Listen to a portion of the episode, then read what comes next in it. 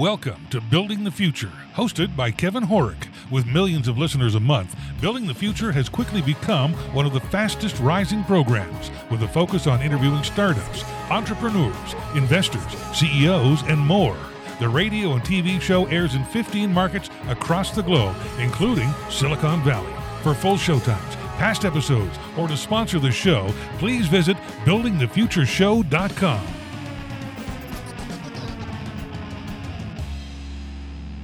The show is a proud media partner for the 11th Annual Media Excellence Awards, which are produced by Access Entertainment in Los Angeles, California. The Media Excellence Awards are recognized as the most influential awards show honoring innovation and leadership in all things mobile entertainment, lifestyle, and technology. For more information on how to submit to these awards, please visit MediaXAwards.com. Welcome back to the show. Today we have Janice Taylor. She's the CEO and founder at Mazu. Janice, welcome to the show. Thank you for having me. Yeah, I'm excited to have you on the show.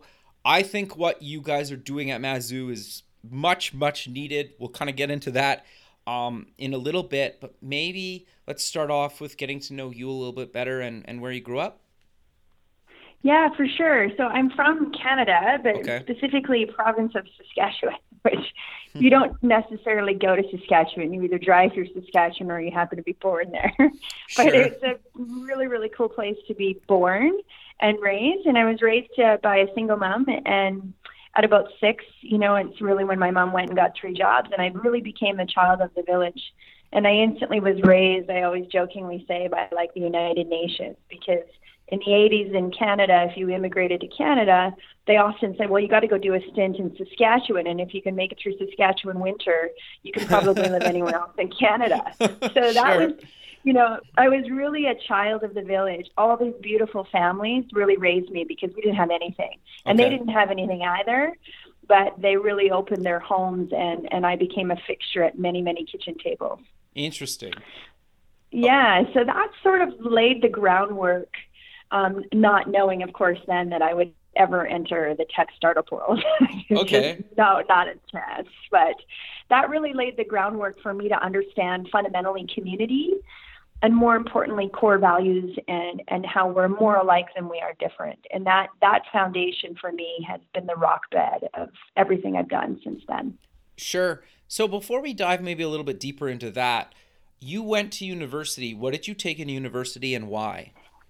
Um, you know, I was really led to psychology, which most people will jokingly say you do a psych degree so you can fix yourself. So I kind of went to try to figure out like why I was the way I was, and Sure. I ended up doing a psych degree and, and with a thesis option, which I ended up studying women of all things, and um, particularly focused on women and self-esteem.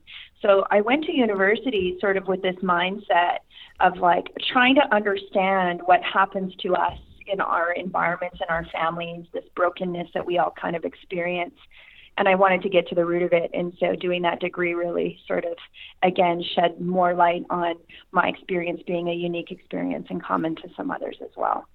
Sure. No, that that's that's interesting. So you get out of university. Walk me through kind of your journey to founding and becoming CEO of a company.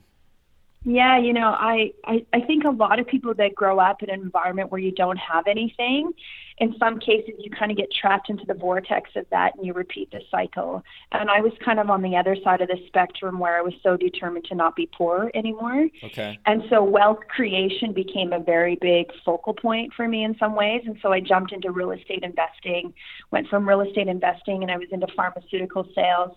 But I'd always stayed really connected in so many ways to like what's happening in our environments. And then about 2009, you know, after sort of living this business side of the world, I bought about 27 houses from the Wow. first $5,000 I could could have. And I got to that point where I was like, okay, I've done this system. So what's really the point of my life? Okay. And in 2009 is when I noticed there was a market difference in in the neighborhoods in Saskatchewan and I wonder what had happened. And it was like literally I was hit with a two by four and I started to look around the neighborhood and nobody was outside playing. Sure. In Canada we play shinny. Yeah. I'm like, where's the hockey nets in the driveway? Totally. And, and I remember and those like, days. school. You remember Yeah. those days? Of course, when, I got yeah. to, when I was walking my kids to school, I have two little girls at the time, and parents weren't getting out of the cars. And then I went to a hockey game um, and watch my nephew play, who was six. Okay. And parents were screaming their heads off I know.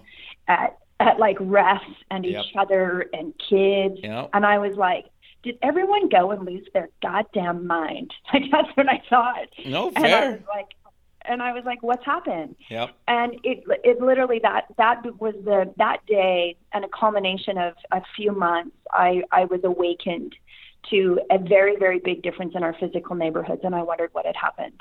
Interesting. Yeah, so I literally had to Google like how to make a tech company. Really? And, and the reason the reason why I thought it was tech, I thought, well, if technology has has been the biggest change in our physical neighborhoods and our lives, if it's caused the problem, could I use technology to solve it? That's all I thought. From a psychological point of view, when we look at a problem, we go, okay, well, here's the problem. What caused it? Could the same device be used to solve it? And at the time, my girlfriend um, said to me, she's like, you should check out this thing called Facebook. And again, Saskatchewan is kind of the last place on the planet that does anything. And so it was like 2009 and we were entering Facebook. Everyone else had heard about it in 2004, which is kind of the, if you know anything about Canadian ways, this is kind of typical. Sure. And I opened up Facebook and I went, oh my God, this is going to go bad. That's all I thought. I'm like, this is going to go bad. And and she's like, what do you mean? Isn't it so amazing to talk to these people from high school? I'm like, you never liked the men. I go, why are you talking to them now? Yeah, I said, and now you're going to bring them into your lives and your personal life. I'm like, this is going to go bad. And the second thing I wanted to know when I looked at it, I said, okay, who's getting paid? Sure. Because I said, someone's making money here, and it sure isn't me. Sure. And so if they're making money, how are they making money? And and that's all I could think about. And this is 2009, and that's when I said I googled how to make a tech company. So that's how my journey started into the tech startup world. Okay, so walk me through that journey and how you came up with the idea for Mazu and what exactly is it? Um, so, so Mazu is a family content messaging um, platform that specifically focuses on values and love. And that Okay. will sound in this in this day and age kind of odd, but when you go back to when you go back to how communities and societies and tribal communities are built, there's a fundamental core values that most people within a given community will agree to: respect, honesty, truth. And and those core values really lay the foundation for who you are to become in the world. And if you don't have your values you really don't have anything Sure. and so when i entered the world of social media i noticed that a username and password was all that was required and uh, unfortunately most of us have made the assumption that our core values have come with us that we have in our real lives but as we've seen on twitter facebook instagram Sure. even by the President of the United States and anybody else in between. Values are no longer a requirement. And so, if we think about social media and the word social, socialization is, you know, it, it's a very specific um, way that people learn about who they are in a social environment. So, you have the psychological self, which is your individual, and then you have the sociological impacts of that. And so, when we look, when I looked at it, I noticed that that whole system was torn apart and broken down. And and so what Mazu does is we bring children back to and families back to the basics. How do Okay. children learn values? How do we socialize our families? And how do we live in a community that speaks to those values? And so going back to the original story of my life, you know, families raised me from China, German, uh, cool. Polish, Ukrainian. I had a First Nations Cree family that was so fundamental to my to my upbringing. And every single one of those families had very common core values. Sure. Their culture was different. They ate different food, but they had this real clear core value. And I'll never forget Mr. Belgard saying to me, Janice, you know, character is your only thing that you have, and it's your character bank. So spend it wisely. And so what Mazu does is it really takes what used to happen in our old school lives into new school technology. Yeah, that's interesting. And so that, Keep yeah, going, so we really, in our ways, we kind of disrupt the way we think about, you know, if social media is here to stay, and I'm a parent and I have I have a 14 year old and 11 year old, if social media is here to stay, is there a way to do it better? Is there a way that speaks to our actual humanity? Sure. See, right now, the way that social media is built, it's built on a fear based system. And a fear based system is your lowest common denominator of self. Your Okay. ego is activated, and you just want to feed that beast. Likes, but like buttons are what, what really like buttons are is what we would say in psychology Pavlov's dog on steroids. Interesting. So it's really it's the bell. But the most fascinating thing about that is we become so conditioned to rely on it that when love, real love, and the proper food for your life is facing you, you are so addicted and in the vortex of the like button, you don't even notice what's staring at you in the face. And now, if you think about that, if you go to any kind of sporting event now with your kids and your kids are playing, look at the stands. Yeah. How many parents are looking at their phones? And so we're looking at our phones, we're bringing out our phones, we're not even present in a lot of those moments. For children, they don't come into the world with a device in their hand, we give them one. Yeah. And we begin to condition children too early to things in the vortex. And I call the vortex is really, you know, anything in the social media current environment Twitter, Facebook, Instagram, Snapchat. Sure. When we think about those social environments, they're changing how children see themselves. And, and that's irresponsible. But you also think, well, I, I, correct me if I like. Tell me your opinion on this. Like, I, I don't think it's just children. Like, I know some adults in their thirties that still buy into the Hollywood illusion of somebody's glorious mm-hmm. Instagram life, right? Like, and but you actually know that person, and you're like, okay, you did your hair and makeup, and you planned all these photos for Instagram, like that's not even your life. So, mm-hmm. and you're in your 30s. So, like, obviously, I think Well, it's, it's it's worse so for kids because I, I think kids are kids naturally believe stuff more. I maybe, but Yeah. I, I think like I know some adults in my immediate friend group that still buy into the like crazy social media thing. And just for some context, like I recently quit Facebook, Instagram, and WhatsApp just because like Facebook owns the three of those. Because of mm-hmm. the final straw for me was kind of all the data leak uh, stuff that happened not too long ago. But there's been a handful Yeah. of things, and like it was just, and I will tell you honestly, not that I checked any of those that often, but like I am so relieved and I have never missed anything so well I don't miss it at all. Like I've and I've never missed I, I don't miss it at all. Like it's to the point where I'm almost like relieved that that's not even part of my life. Those those networks. I'm still on Twitter and I use LinkedIn all the time, but like those three kind of things, I do not miss at all, and I've li- missed them probably the least out of anything that I can ever think of. Well, it, it's so interesting that you experience that because, you know, if we think about adults, so like, Sure. so I'll just refer to this as the vortex. okay, So when you're inside the vortex, it's a rat maze. Sure. So imagine a whole bunch of bunch of rats running around. Now the the rat actually, the psychology in the part of your brain is very very young. Okay. And so it's very rudimentary. And so because it's very rudimentary, it may hit into your emotional being. But really, what happens in there is that most of us ultimately become children. Oh, and so, so Okay. otherwise grown adults don't even know that they're what we would say activated in their wound. When you are activated in your fear based self, any part of insecurity that you may have had at any point in your life, you will go to that emotional age. Okay. So your emotional age, most people experience a wounded part of their life between birth and 10 years old. sure. And and your parents divorce, your dad's an alcoholic, a workaholic, your mom's not available. Like just think about all the things that you deal with or the what how the world sort of kicks the crap out of you. Sure. And so all of a sudden, these well intended, um, you know, Silicon Valley gods come up with a system where you get to telegraph your life all the time and pretend that you're something other than what you are. Sure.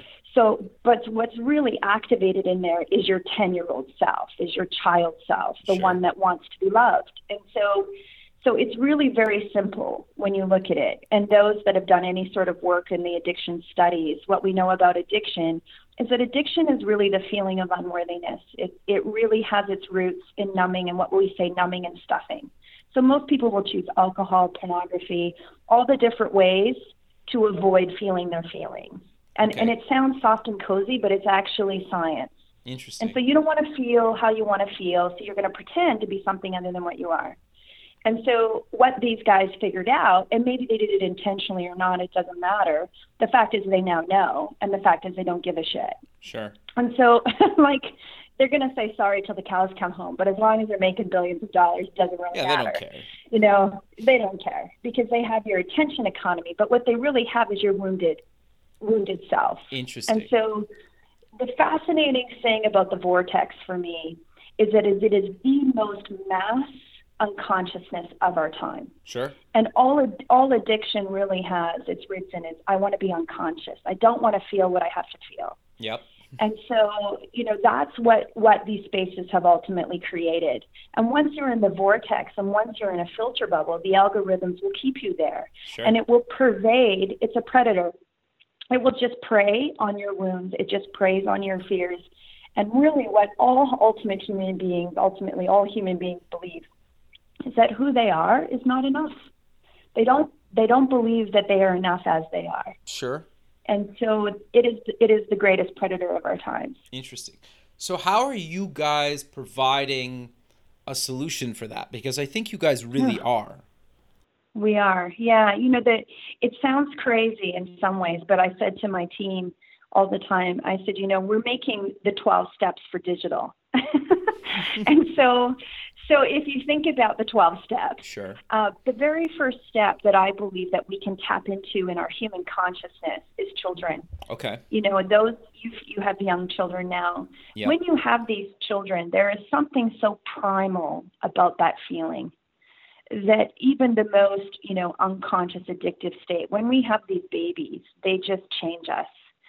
And and and by tapping into that, I can begin to educate parents and, and create an awareness to parents parents would say, Hey, you want to spend your Saturday nights on Instagram? Great. But just don't put your kids there. And so Sure. so what we slowly do is we try to pull parents out of the vortex, put them into a space that speaks to them as a family. Don't exploit their data or their privacy, but really bring them into a nurtured, loving space. I call it the dry out period. Okay. So you Makes need sense. a space to dry out. You need to dry out. You're high. So you need a moment where it's just about love, just about you, just about your family. And so, and then I, I if I can sort of do it as the same analogy, when I was a kid, my home life was chaotic. Okay. No one was there. The house was empty, and we barely had food. And when I go to my dad's house, he was a drunk, so there was parties raging there. And so basically, I had a real life version in the 80s of social media. All the things I shouldn't see, I did. Interesting. And so, but I had in my neighborhood all these really wonderful, loving families, and I Sure. got to experience love through their eyes. okay. Now, it wasn't my family, but at least in the village, I could go there and quote unquote dry out. I, I had breaks from chaos. And so, what Mazu does is it's a rocket ship that runs along the vortex of chaos and pulls people into love, into a place that they can feel that. And even if they go back to the vortex, we're still giving a place of calm. We need calm. We need love. We need reasoning. We need truth. Um, we can't live in a constant activated egoic state like we do in social media, reacting to the latest tweet all the damn time. Our, our beings are not built for that. We need a balance between fear and love. No, I, I, I think that makes a lot of sense. But, well, I'm, I'm curious to get your thoughts on this. Do you think that we're too sensitive with things nowadays? And I'm not saying, like, I, I know there's certain things that obviously, like, we should stand up for, but do you think that we're kind of. Well, I, I guess I'll give you I'll give an example.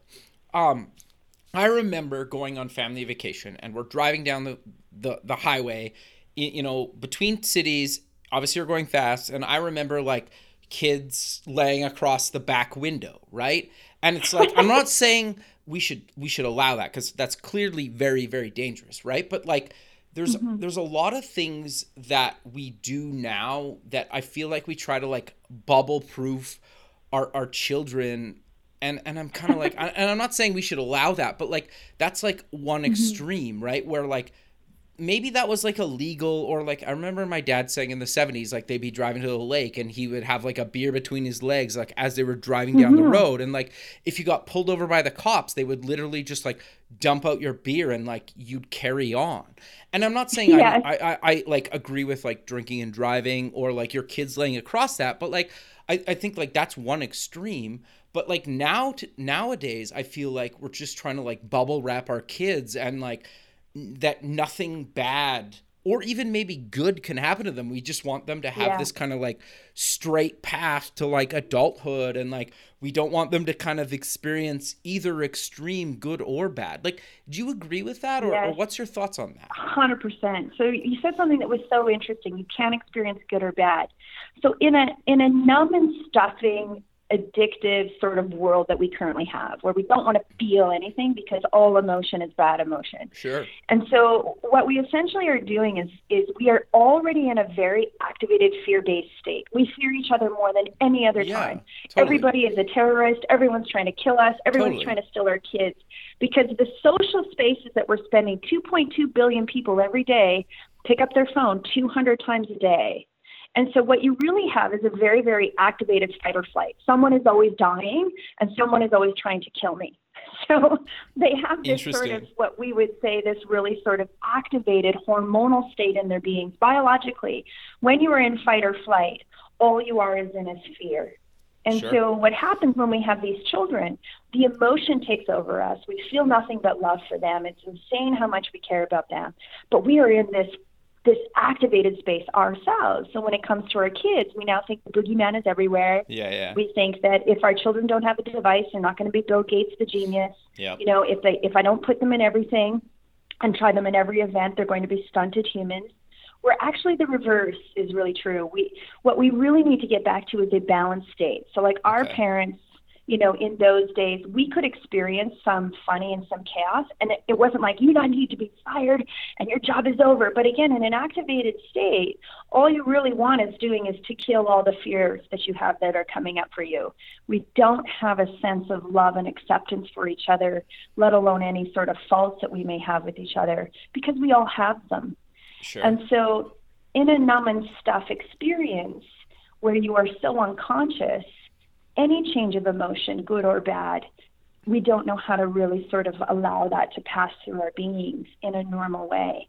And because we're afraid of each other, we've created this scenario where everybody is evil and awful and the devil. Like everybody is out to hurt us and everybody's yeah. out to kill us in some way. Sure. But really, our parents didn't really fear each other that much. Totally. Because they were on the same team. Yeah, fair. And, Interesting. And I was like when my mom went to work when I was six, she worked three jobs, and. I was instantly like this kid of this village, and I like wandered the neighborhood. And I remember like a parent would be like, "Janice, get your ass home, or I'm going to phone Marilyn at work." You know, that's how yeah, it was. Yeah, sure. No one phoned social services and said to my mom, "You know, you got to take your kids away." Like there wasn't this sort of level of panic and extreme shifts and swift. Like we're just going through these pendulum shifts at such a rapid rate that we don't have what I call again dry out, calm, love and acceptance periods in our life where we actually see that we're all on the same team and we're kind of all in it together. Sure. And we're not in that state because all we're trying to do is eat our young, essentially, Interesting. as a society. And so, and and it's very like when you look at it logically and you sort of step out of this this vortex that we're in, we don't necessarily need to know about everybody's life in complete, full details. Sure. Um, but we do need to understand that at the same time, that person who's across from us has fears and wounds and insecurities just like us. Sure. And we and we make mistakes. And you know, when our parents did get pulled over, they didn't take the kids away and say they're a drunk for the DOI and how do we throw this? Let's throw the book at them the cop would literally say, "Dump your beer out. Don't drink and drive." And by the way, they should probably wear seatbelts. you know, like it wasn't yeah. like yeah, and it's weird, right? Because yeah. like some people like are mortified when you say something like that. And I don't mean that that should be like law, but it's just like we went like it it wasn't that long ago. Like it was a few decades ago. It was basically in the 90s when I saw kids like you know across yeah. that back seat. And I'm not saying I want to do that, but like we've gotten so like everybody so gets far. a particip- participation ribbon and like I, I get that yeah. like sure that comforts a kid maybe now but like life doesn't work like that and life gets no. a lot harder and i think as you have more and more adult responsibilities and you have kids of your own and you're like well, oh crap hmm. right? Like like well, life is hard sometimes. And you've you've touched you've touched on something that is just like this running theme in our lives. When we talk about like sort of a fear based on conscious society what also is in that and the underpinnings of that is scarcity. And so when you okay. go into a scarcity mentality versus an abundant mentality you don't really have a lot of faith okay. in anything other than just you. So the ego tells you the only person you can count on is me you know, like sure. it's the same thing when Mark Zuckerberg stands in front of everyone and says, "Well, if you don't have Facebook, you don't have a relationship." Like that's just such a crock of shit. Sure. You know, like it's it's a, if you if you begin to hand your power over to someone else and believe that this is like oh this external thing and only rely on myself and you know screw everybody else when you are in that state you really don't practice acceptance love, have faith in the greater good, you also at the same time are in a scarcity mentality. So why why should every child be the best at everything? Maybe they just need to be the best at what they're supposed to be the best at. Sure. You know, we, we don't look at it that way. We think that everyone has to be everything, has to win everything, needs to be at the top of everything. And when we're in that state, if everybody's trying so hard to be right and to win, that means everybody is wrong and everybody loses. Sure, but like, and no, keep and going. it's just sorry. so messed up. It's no, just so messed up. Yeah, I agree. I, I think the other thing too, and, and maybe it's just because like I started realizing this kind of. I'm, I'm 35, just so you have some context. I think I started reali- realizing this in the last year or two. It's like, it's not even really about like whatever success. It's what success means to you or happiness, mm-hmm. right? Like if you're if you're fine being in the top 100 or top 1000 or you don't even care if you make the scoreboard, but you're happy. Like is that bad? I don't think so. yeah. Right? Not like do you need to be the yeah. best at something if like if if you're happy making minimum wage and you live a calm life and you're happy and you check in and check out, you work your 9 to 5 Monday to Friday, I get that shift work or whatever, but just hypothetically, and you mm-hmm. make minimum wage and you get by and you're happy with that, I don't think there's anything wrong with that. Or if you make a bill, if you if you make a if you're the first trillionaire in on the planet and you're happy, fine. But there's a lot of people at both kind of the richest and the poorest that are the happiest and the unhappiest, right? At both kind of mm-hmm. sides of the spectrum, right? And so it's always kind of fascinated to fascinated me that it's like do you what does it mean to be the best at something and like if I you're know. the best of something i think there's a lot more pressure because the mm-hmm. only way you can go is down if you're number one like if you're the wealthiest person on the planet the only yeah. place you can go is down right and i think people never other... think about like that and i think you said something that's so interesting about it is when you have this like external identifier that like oh that's the version of success like if we just looked sure. at forbes this week right yeah kylie jenner yeah, yeah. that's the version of success right so her life where her calling is what she's doing she's made 900 million dollars now everybody wants a new lip gloss right sure. like yep. so okay so we're all going to run after that but what if we flip the conversation around so like when i work with different startups and mentor sure. them i always say okay what problem are you solving and they're like, what do you mean? I'm like, there is a problem born specifically to you, to you in your life, that your life already has all the ingredients, whether it's your your race, where the town you lived in, the parents you had, your sexual orientation, all of those are like clues. And then there'll be a pervasive sort of problem that showed up in your life that only you can really solve because sure. you know it so intimately. Yep. And when you say that, they're like, oh, well, I know I, I this really makes me very sad. This is where my pain is. This is a problem. I'm like, great. Now decide what the vehicle is for you to solve it. Is it the best lip gloss? Is it a tech startup? Is it? Are you going to become a rocket scientist? Who knows? Sure. But when we when we don't actually look within ourselves and say, okay, what am I to do with my life that serves a greater good? And this is the question I always ask people How are you serving your life for the greater good? Sure. It's not about making $900 million. If I ever met Kylie Jenner, I'd say to her, How is it what you do? How does it serve the greater good? And if she says it does this, this, and this, I'd be like, Good on you then. That's Yeah. your that's your calling, that's your path. But we spend so much time trying to decide the vehicle first without Yeah. actually understanding what you're supposed to do with your life. Yeah. And then when you stay in scarcity, when you say, "Oh, look at my life; it's been so terrible. All these things have happened to me. You know, this is what's going on." I'm like, "Okay, great. So now, what are you going to do with it now that you know that so well?" Totally. And and I think if we switch the conversation from defining success to actually the conversation should be about what problem are you supposed to solve. So Sure. like even right now, everyone's yelling, "Oh, women to get in tech. Women should get in tech. Women should get in tech." And I'm a woman in technology, and and someone will say to me, "Well, don't you tell every woman to get in tech?" And I'm like, "No." Interesting. And they're like, "Why not?" And I'm like, "Well, if her problem that she's supposed to solve requires technology, then I tell her to get her butt in tech." totally. Yeah.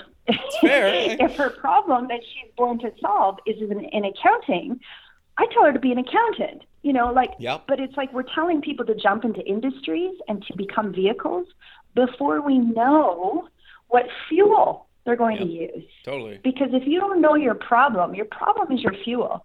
Sure. Like there's days in this nine-year journey, um, being in the women, women, you know, being a woman in technology, from Sure. them thinking I'm a waitress or a call girl to everything in between. You know, it, it's it's if I didn't know that this problem was mine to solve, I would Yeah. have quit. yeah. You know, Interesting. And, and so there's no version of success in this, other than the fact that I know that had I not experienced the most horrible sort of childhood in some ways, blessed with so many blessings of this family around me, Sure. I would never have understood how it feels to grow up an abandoned kid. Interesting. I and because I know that so so profoundly, and it still can make me cry Sure. that I knew that I could I never needed to fear my neighbors because my neighbors raised me. Yeah. And Interesting. and so because of that, if I didn't have the flip side of the pain, if I had a painful experience but the flip side was love, that I could ultimately become a tech entrepreneur. Yeah. No, I. I, And I so no, keep going. Sorry. it's interesting. But it, but I think that that's we need to like throw out the word success Yep. And we just throw out the word of all of that and say what problem do you think you're supposed to solve? Sure. No. and when you focus on agree. that, people explode. They, Yeah. they they like blow up. Like Yeah. they're so lit up and so alive, they forget about all the other things Yeah. that are out there for them to do. Totally. It's really fascinating. No, I, I I think that's amazing, and I 100% agree with you because when when you phrase it in a way that's so simple that people almost say like, "Wow, that's such a simple way of putting it. I never thought of it like that." I I think mm-hmm. it, it almost comes back to like, and it sounds again kind of stupid to say, but like anybody that's ever been successful in any industry since the beginning of time just decided to go for it one day. Mm-hmm. Like it sounds mm-hmm. stupid, right? But like name anybody you admire like that's been successful. They just decided to go for it one day. Like any actor, musician, filmmaker, Kylie Jenner is it's Kylie, right? That this like was I on think so. Forbes. Whatever. One of the Kardashians.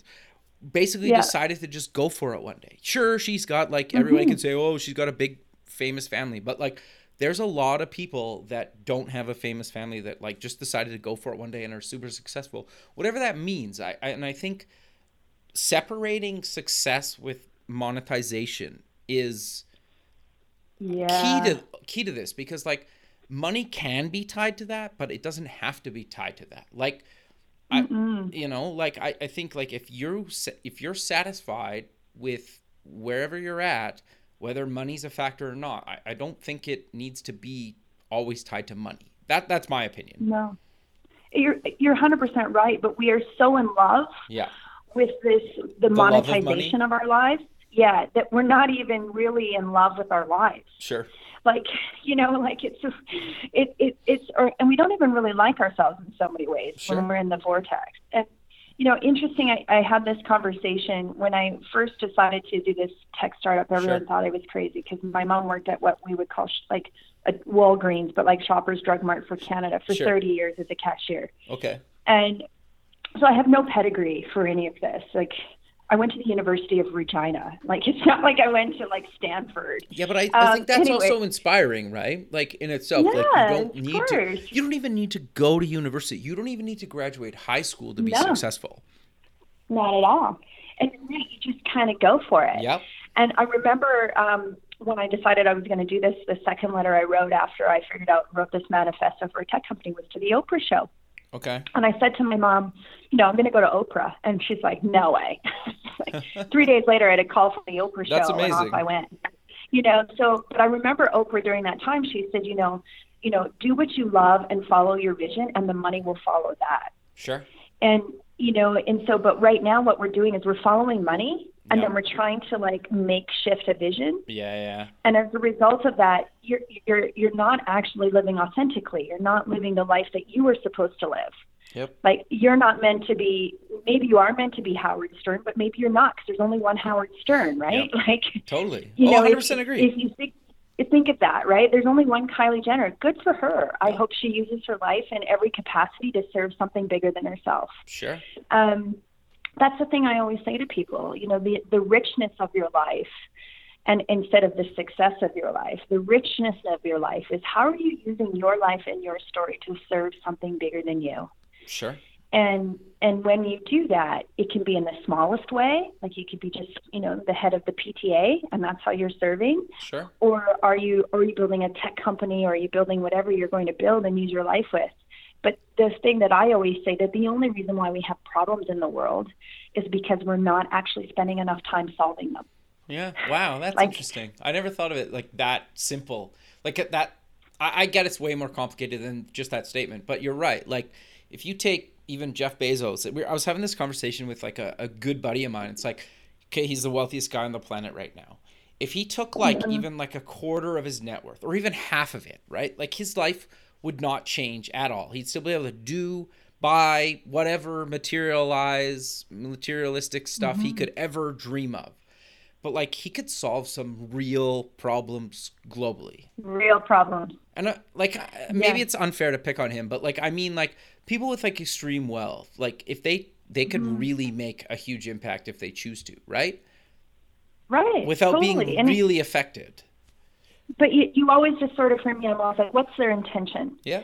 You know and so i'm always like looking at it it doesn't matter who it is it's sort of like have they figured out that their life carries a greater calling than just Sure. to be the wealthiest guy but, in the but then but then i guess the, the devil's advocate of that is like if he earned it and i think jeff bezos in in this case like has earned it like is like why is he obligated to give back right? Like right? Because there's no other purpose for our lives yeah but exactly. So you're kind of like and and i and, watched the and, and his give back and his give back may not be i'm just going to give to charity. Sure his give enough. back is to understand that you know his give back is to understand that he's just a guy.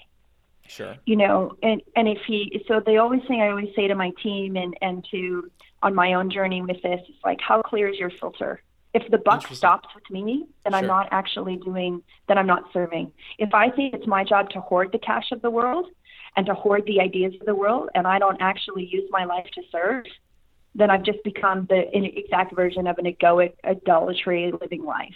I have no Sure. desire to be that. Sure. No so 100% agree. you know I, so i think they either clear the filter out or the buck if the buck stops with them sure. and it and it ends up collecting around them without passing through them. Sure. Um, then i'm always like hmm, i'm not so sure.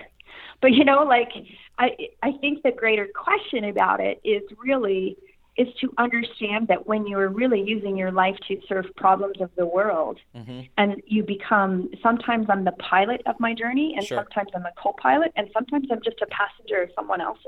Yeah. Um, and how do you make everybody else around you better sure. is the greater question. No i So i 100% why, is, agree why isn't there 20 more Jeff Bezos who are all he's mentoring and each of them are doing 20 different things? Of, you know, like, I don't know. I don't know the guy. sure Um, perhaps he is. But I think the greater question is we, we idolize these tech tycoons Totally. they're gods. Yeah. And that's just a that's just a pure form of codependent sickness. It's weird, right? Like it's it's weird. It's messed up for me. And I said it's no different than the abusive boyfriend that you think is okay. Wow. Um, Interesting. And so so when the abusive boyfriend says you need me and without me you're nothing, like that's where I always tell the girls of the world, give a giant middle finger to that guy. Interesting. Um, sure. And so anytime anytime we look at any of these, you know, tech tycoons as some some form of god, whether it's Elon Musk, Jeff Sure. Bezos, you know, like Steve Mark Jobs would probably yeah. go right down to Mark Zuckerberg. Like anytime we're looking at these guys as though they hold some key or some answer to our lives, we're trading really, we're trading ourselves for them. sure. and they're 100% just guys. Interesting. Yeah. It's just guys. Yeah, they're just regular people. they're just dudes. Yeah. And the moment you idolize them, you stop living your own life. Yeah. No, that's that's 100 Yeah, that's fascinating. Thanks for listening to Building the Future. This show is heard by more than a million people monthly in over 15 markets worldwide, including Silicon Valley. Kevin Horek's guests are leading business owners, successful entrepreneurs, and merchandisers worldwide. Now, your brand has an opportunity to tap into this dedicated and active group of business people who are looking for places to invest and the right opportunities to support. Find out how you can get involved at buildingthefutureshow.com. So I, I want to kind of switch gears a little bit because I think it almost is a perfect segue. You guys work with some huge kind of sports teams. How do you guys kind of partner with these professional sports teams and and what what exactly is the reason you guys decided to do it? Well, you know, the interesting was when you're looking for a go-to-market strategy, like how could I build a brand Sure. inside of someone else's brand? That was initially first. The second part of it was, um, what do families talk about? Okay. So I asked the question, what do families, when they get around a kitchen table, what do they talk about? If you're from Saskatchewan, we talk about the Saskatchewan Roughriders. You have Yep. no choice. That's That a football team, just for people that know. yeah. So, so you know, you talk about this sort of football, whatever it is, right? Sure. And sports, by and large, are aspirational. We- Yep. We look at sports figures in so many ways to be inspired by by their stories.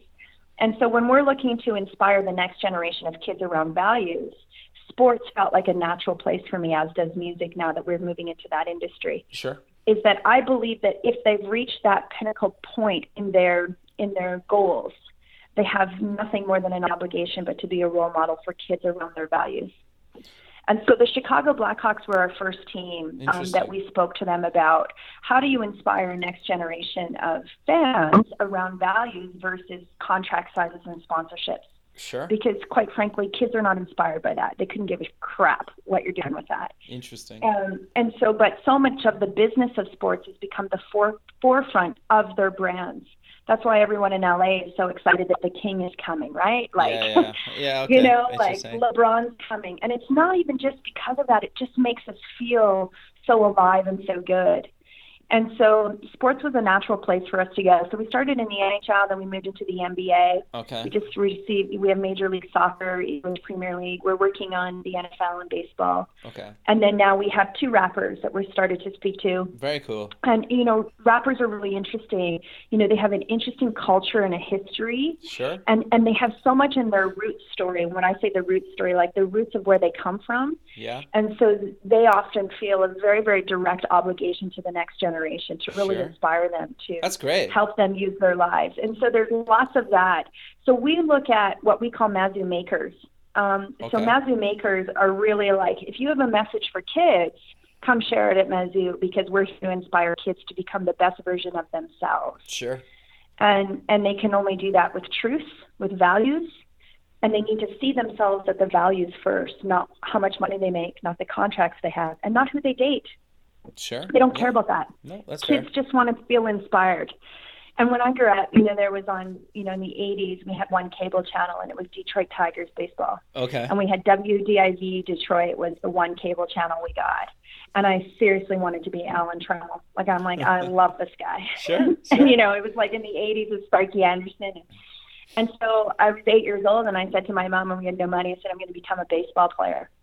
And she was like, You're going to what? I'm like, Yeah. And she's like, Well, I got no money for that. And thankfully, the league paid for my fees and gave me a free glove. And I played my first season of baseball with strawberry shortcake running shoes because mom Sure. couldn't afford any cleats. Right. And so, but it was the it was the roots of sport. Sure. And when we look at the true foundation of sport, is that we all want to feel good and inspired. That's why we're all loving it in so many ways. No, fair enough. And I, I think the thing is too, like whether you actually play in a league or just kind of like at a local rink or basketball court or something, like it, it doesn't really matter. Like if you're talented, it, it's kind of like I, I guess the best analogy I've ever heard is kind of like everybody can hold a guitar, but it really matters like who's holding the guitar.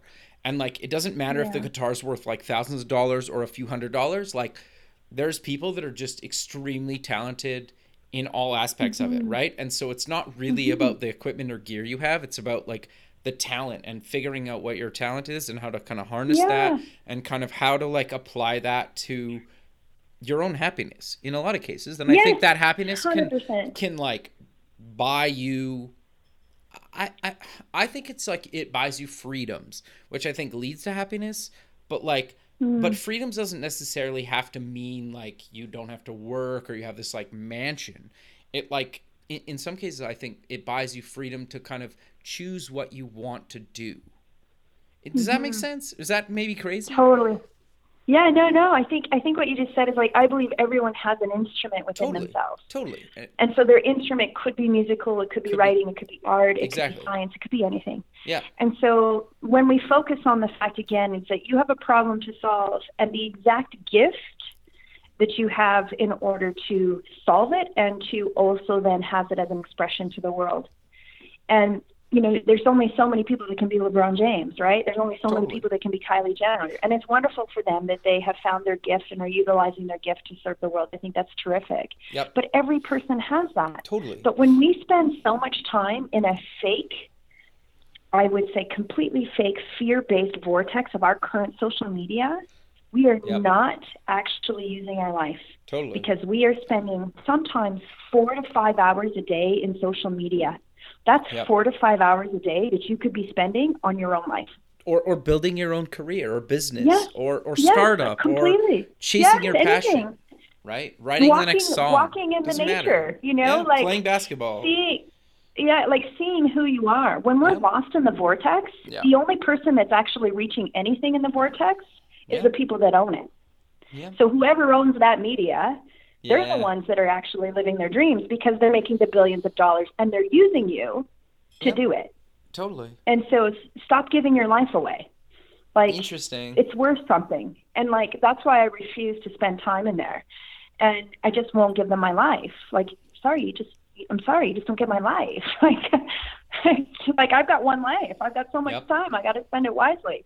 sure. And so and the same thing again was like we're spending so much time there hoping that if we change the outside, the inside changes. And it's actually an inside job. Yep. Like it's a full on inside job. You have a gift. Every person born has an instrument within themselves. Totally. And and how we bring that out, you know, well that that map is a really fun one to discover about yourself.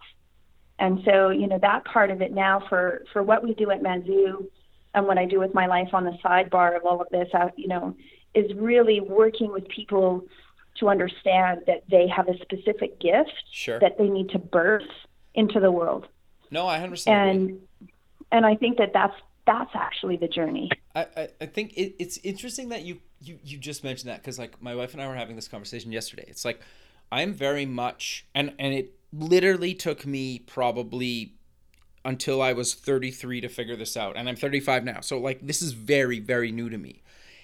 That I am very much now the type of person I never used to be to just like mm. book something and figure out how to make it happen in the future then try to wait until the moon, the stars, the money, the life, the everything aligns perfectly to actually do something, right? Hmm. And and I wish, I wish it's like and I remember be specifically like, you know, obviously like older people when I was younger in my teens saying like, you know what, like take this advice. I know, I know you're young, you're young, and you probably won't, but like, I wish I did this when I was your age. And like you always look back like, oh, like, ah, what does that guy know? Like, who cares? But then you get older and you're like, yeah, you like he was Mm-hmm. totally right because there's so many things you don't consider. But like if you just take that leap of faith, or maybe you need somebody else to just book something for you. Like the, the example I was Mm-hmm. gonna use, like my my wife wants to run this marathon, right? Okay. And I told her, I said, just book it. Like, just book it. We'll figure it out. Who gives a shit? Like, you can train, whatever. Like, all the, like, how to get there, like, doesn't really matter. We'll figure it out, right? Like, um, and a lot of it has nothing to do with actually the money involved in it, but like she's scared to actually just book the thing, right? And like up until like a couple years ago, I was the same the same way. But like, what's the worst case that happens? You don't show up. Like, who cares? Like, what's that's Right. the absolute worst case is like you don't board the plane and you don't go. Like, who cares? Like nobody Well, you- looks down on you. No, you don't. Maybe you know, but like nobody else knows. Who cares, right? Like that's the thing. Like it's not like. Well, you and- touched on something so interesting, though, right? Sure. Because it's really about hope. Sure. Um, you know, like it's it's really about hope. It's really about faith. Mm-hmm. And and when you're in scarcity, you're in fear. Right? Sure. Oh, that won't work out. I can't go there. We can't afford it. Oh my gosh, if I go there, what if I fail? What if I don't get there? Oh my god, and what if people know and then that's, you know, so when we get in in our fear-based selves, which everyone has, it's Sure. like you're you're in full-on scarcity. Yep. there is no there's no place for the hope, right? Like you're saying, let's just book the trip. And and you know what? We'll figure it out. That's actually an attitude of hope. You believe that that there is something that will make it work. And you don't really know all the ins and outs yet, right? Yeah, I 100% agree. And like, but why does it matter? Like, who cares? Like, the thing that I think that I wish, and I, I wish I even just did it myself earlier in life. Like, none of that stuff matters. Like, who cares? No. Right? Like, if she never does it, No. it doesn't matter. No. And like, But if she does, what will she do the next time? yeah, well, totally. And even like, I if even- she does it, then what happens then, right? totally but i would even like i i think the perfect example is even you and i right now like if you never Mm-hmm. just would have created Mazu, or i never started the show and i started the show out of pure and utter fear of public speaking like absolute anxiety for days doing this right? And so Wow. if i never just like eventually just sucked it up and went for it one day and like the early shows are awful go listen they're online um if if people don't actually just do it like who cares? If people mm-hmm. hate it who cares? Like i don't care. Mm-hmm. Nobody's ever mm-hmm. sent me like hate mail because of it and they maybe they will now but like who cares? Who cares? That it's that person's problem right? Like who cares right, And- like what how does that nobody's right in this scenario, right? No. Like no one's right in this scenario. My opinions are my opinions, your opinions and your opinions. We're not right, Exactly. but we're having a conversation about it. totally I always am so perplexed when people send in hate mails like, no, you should have said it like this. Well, no, I shouldn't have. I said it like this. This is who I am. That's who you are. Great. Did it make you think? Great. Have conversations with your friends and family? Awesome. Like, you know, it's it's not. There's not really a right or wrong to Totally. it. Yeah. You know, and and then the same thing about like what what is in our beings is fear and love. We have equal components of fear and love, and you know, not to be bring the Bible in, but you know, in the Bible, you know, it's it's said 36, 365 times, one for every day. Do Okay. not fear. 365 times in throughout the whole Bible, it's it's said 365 times, do not fear. okay Now- interesting One for each day.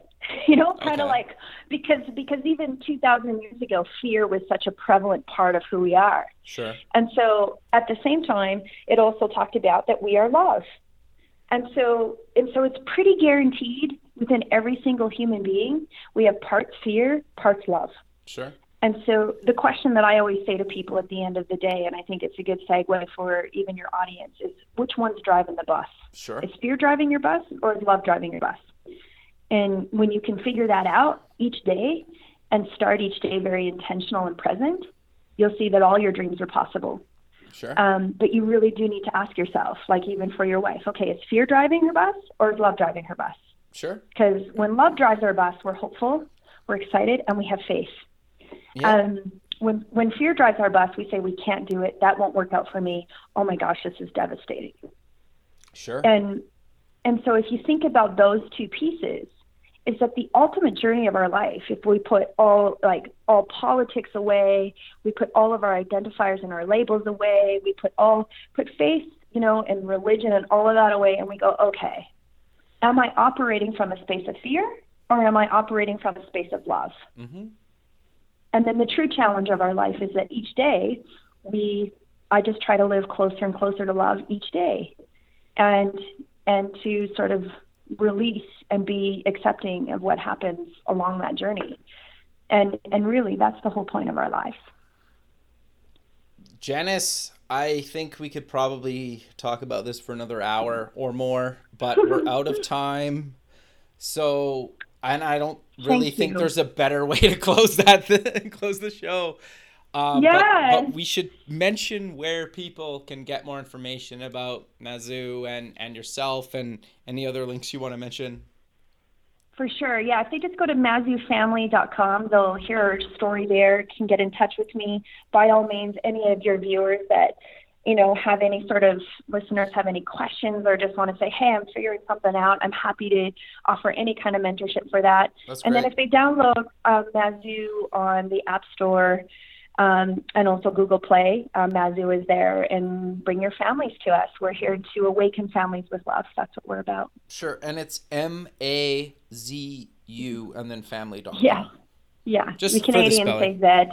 Yeah, I know. I, I always pronounce it like I know, uh, right? as a, as a fellow Canadian, I always pronounce it like the American way. Um, but uh, I know. I'm always trying to do that too, and then I always forget. So, okay. Well, thank you. Thank you for having me. I really appreciate it. well, well, thanks for taking the time out of your day to be on the show, and I look forward to keeping in touch with you. And have a good rest of your day. Okay. You too. Bye Thanks for very now. much. Okay, bye. Bye. Thanks for listening. Please visit our website at buildingthefutureshow.com to join the free community, sign up for our newsletter, or to sponsor the show. The music is done by Electric Mantra. You can check him out at electricmantra.com and keep building the future.